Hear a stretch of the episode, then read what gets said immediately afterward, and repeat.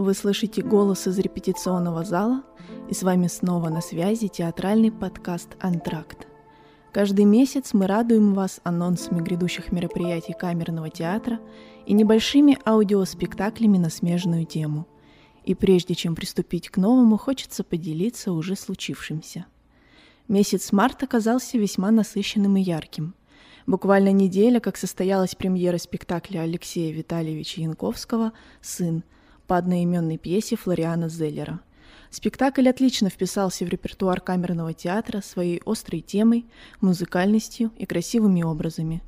Если вам интересно узнать немножко больше подробностей об этом спектакле, милости просим в театр.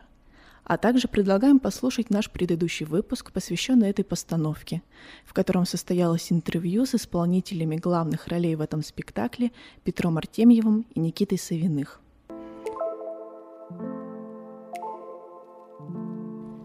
Помимо прочего, наш выпуск посвящен Дню театра, который ежегодно отмечается 27 марта. И в рамках наступающего профессионального праздника в фойе театра 25 марта открылась фотовыставка «Без грима», в которой представлен театральный мир в призме объектива фотоаппарата. Выставка будет действовать до 15 апреля, и у вас есть шанс совместить поход в театр на свежую премьеру и знакомство с театром, который скрыт за кулисами – в апреле, кстати, зрителей ждет кое-что новое и очень интересное. А именно новый фестиваль камерного театра, да не простой, а музыкальный. Но подробностями о нем мы поделимся с вами уже в следующем выпуске. А сейчас хотелось бы рассказать, зачем мы вас тут всех собрали. Наш сегодняшний выпуск одновременно посвящен двум моментам. Первый, как и было ранее сказано, Международному дню театра, а второй – это анонс премьеры, которая должна выйти в свет летом – в чем связь? Она очевидна, если озвучить, что это будет за драматургия и кто режиссер будущего спектакля. Начнем по порядку. Имя этого драматурга неразрывно связано с театром. Корифей, чье творчество стало важнейшим этапом становления русского национального театра, Александр Николаевич Островский. Уже летом планируется премьера спектакля по его пьесе «Без вины виноватые», и ставит этот спектакль главный режиссер камерного театра, заслуженный деятель РФ Виктория Николаевна Мещанинова.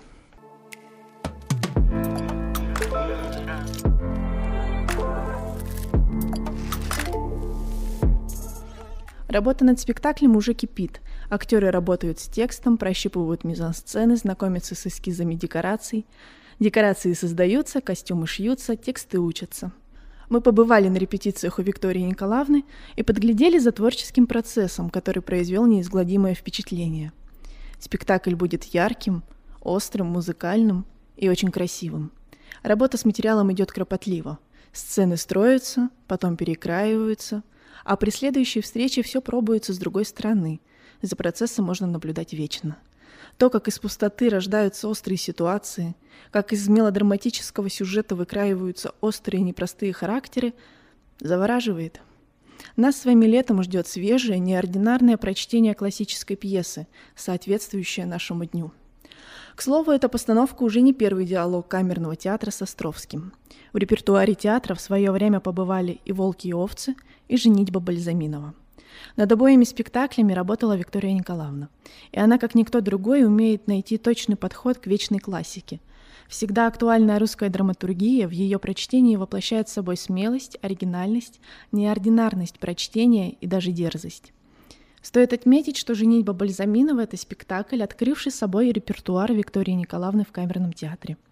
Это первый поставленный ею спектакль в этом театре еще в 1992 году. По воспоминаниям заслуженной артистки РФ Зульфии Акчуриной, игравшей в нем, это была искрометная история, существовать в которой было очень интересно и ново. В процессе работы царила теплая, дружеская и даже задорная атмосфера. В спектакле имела место невероятная партнерская работа, артисты с удовольствием наблюдали друг за другом за процессом поиска. По словам Зульфии Аслямовны, она получила неимоверное удовольствие от партнеров по сцене, команды и режиссерских находок в спектакле. В 2005 же году Свет увидела премьеры спектакля «Волки и овцы». Это был яркий и смелый спектакль, а главное, очень массовый. В нем была занята вся труппа камерного театра, а также некоторые студенты Виктории Николаевны, ныне хорошо знакомые нашим слушателям и зрителям по любимым спектаклям Петр Артемьев и Дмитрий Блинков. Оглядываясь назад, стоит отметить, что тогда не все зрители были готовы к свежему и смелому прочтению великого классика. Но у всего найдется свой зритель, в этом спектакле были даже горячо любимые и всегда вызывающие яркую реакцию зрителя сцены.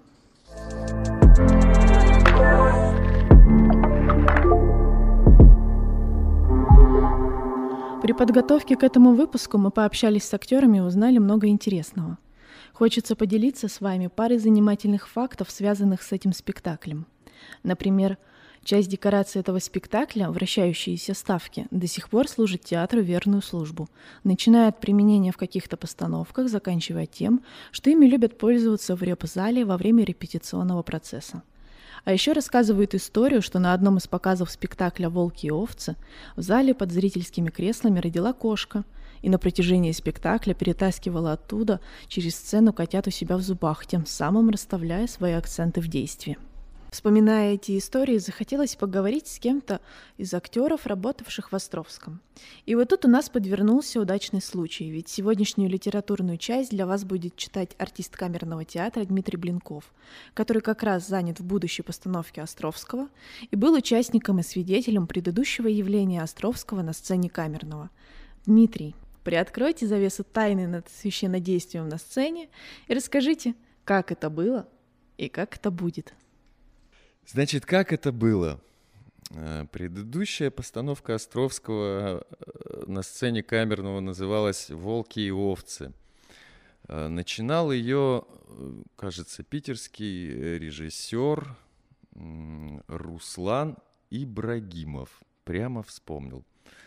Время шло, репетиции шли, но ничего практически не вырисовывалось. Мы, проще говоря, не успевали. А, за дело взялась Виктория Николаевна, за что ей большое спасибо. Да, нужно сказать, что это был второй курс академии, да, это была такая первая, ну, как бы полная, что ли, работа нас, э, студентов ее, мы там были, ходили в народе. И вот это было вот так вот очень неожиданно, когда мы начали с одним человеком, а потом все как-то закончили с нашим же мастером. Как это было? Мы ходили, пели, нам очень нравилось, говорили какие-то реплики. Это, пожалуй, все, что можно сказать о том, как это было. А как это будет, репетиции только начались, поэтому э, разминаем материал, пытаемся вникнуть в сущность э, человеческую этих людей, тех самых исторических. Э, ну и как-то не забывая, что все, в общем-то, пересекается во временах. Как-то так. Вот такой он театр, живой и многогранный. И подводя черту под этими словами, спешим раскрыть, какой аудиоспектакль ждет вас в этом праздничном выпуске – Выбор материала в этот раз очень необычный и не совсем художественный. Дмитрий Блинков читает вслух записки Константина Сергеевича Станиславского. Приятного прослушивания и до скорых встреч!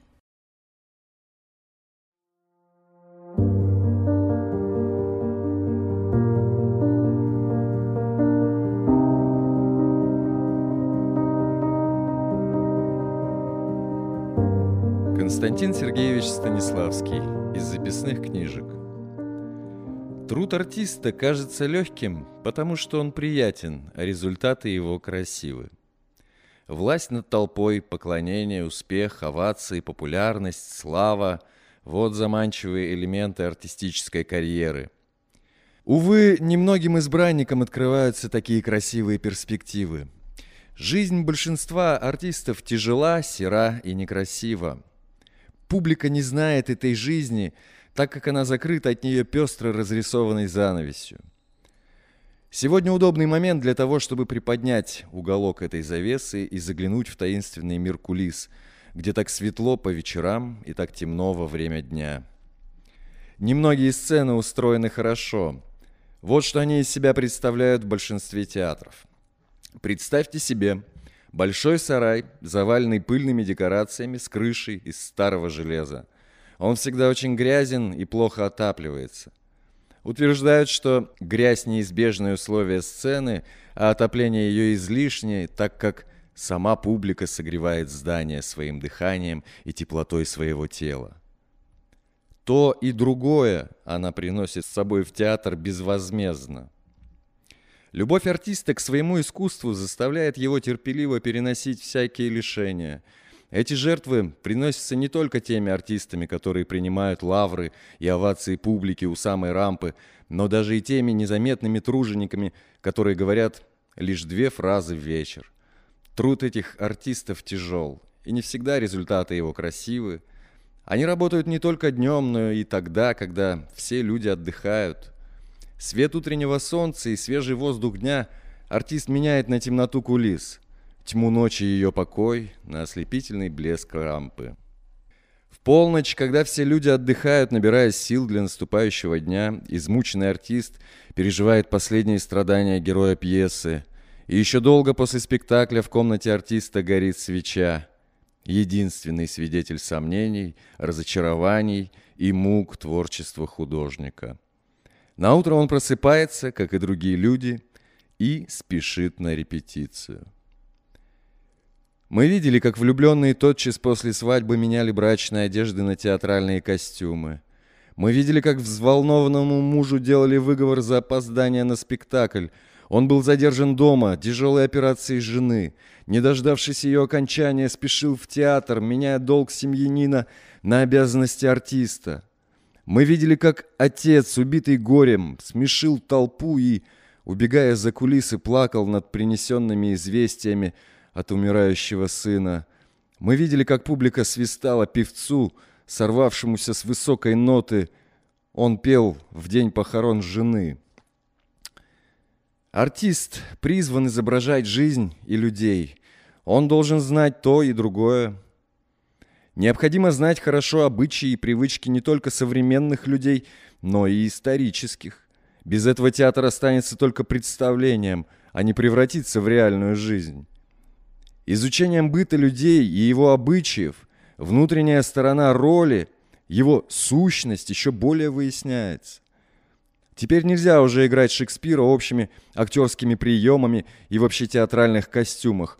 В таком виде Шекспир не воскресает, а умирает. Публика хочет и в отдаленной эпохе почувствовать жизнь, и только тогда вникнет в идею и заинтересуется. Когда случайно упадет на сцене стул, уронят вещи или поставят мебель на самом ходовом месте, надо, чтобы первый, кто это заметит, сыграл бы на этой случайности и поставил вещь на свое место. Если он растеряется от неожиданности или старательно обойдет ее, чего он не сделал бы в жизни, это выказывает трусость актера и заставляет публику забыть о действительности и пожалеть, и развлечься из-за находчивости актера. Если же он поставит предмет на место, все успокаивается. Нам нужна правда не столько материальная, обстановочная, сколько духовно-психологическая. Пусть это неожиданное превращение совершится при первом же раскрытии занавеса. Надо сразу сбить зрителя с невыгодной позиции и овладеть сначала его вниманием, а потом и сердцем, но только не с помощью эффективности, крикливости и яркости зрелища, удаляющих нас от правды, а наоборот, с помощью простоты, красоты, типичности, приближающей нас к правде. Или вернее, нужна красивая правда, художественно типичная для изображаемого произведения. Такой правды без конца много и в жизни, а следовательно и в искусстве. Она раскинута щедрой рукой Создателей и в грязи, и во дворце, и прочее. В нашем искусстве всякие истины и новшества входят в сознание публики очень медленно и держатся упорно и долго после того, как они стали традицией или шаблоном. Плохо понятые традиции – это шаблон, рутина. Актер должен приучать себя к тому, что сцена – это место особенное, священное – по привычке и установившемуся обычаю мы входим в алтарь с каким-то почтением. Кто по своей вере и религиозности, другие по чувству уважения к чужому религиозному чувству. Та же привычка и уважение к сцене должны быть усвоены и актером. Переходя ее порог, он должен инстинктивно подтянуться, он должен быть другим человеком на сцене и за ее порогом. Пусть ему при входе на сцену захочется тише говорить, ходить на цыпочках и держаться приличнее, избегать шуток, пошлости. Для чего? Тут есть и духовный, и практический смысл. При таком отношении к сцене, входя в нее для исполнения роли, он будет объят каким-то торжественным ощущением, которое необходимо для артистического вдохновения. Если бы тоже соблюдала и публика, как легко было бы играть. Есть и практический смысл. Надо, чтобы за кулисами было тихо. И это достигается только привычкой. И надо себя приучить раз и навсегда. Пусть с этого и начинают молодые актеры и ученики. Приверженцы школы правил в искусстве имеют только одну свою красоту и не признают других. Так одни поклоняются правильным, другие искривленным линиям, одни простоте, другие вычурности. Каждый в отдельности убежден, что их красота правильная и единственная. Да посмотрите вы, законники в искусстве, вокруг, на мир Божий. Посмотрите на небо и облака – каких только линий и красок в них нет, правильные и вычурные, до которых еще и не додумывались, и все они просты и естественны, как все в природе. Красота разбросана везде, где жизнь. Она разнообразна, как природа, и никогда, слава Богу, не уложится ни в какие рамки условности. Как природа и действительность всегда неожиданны.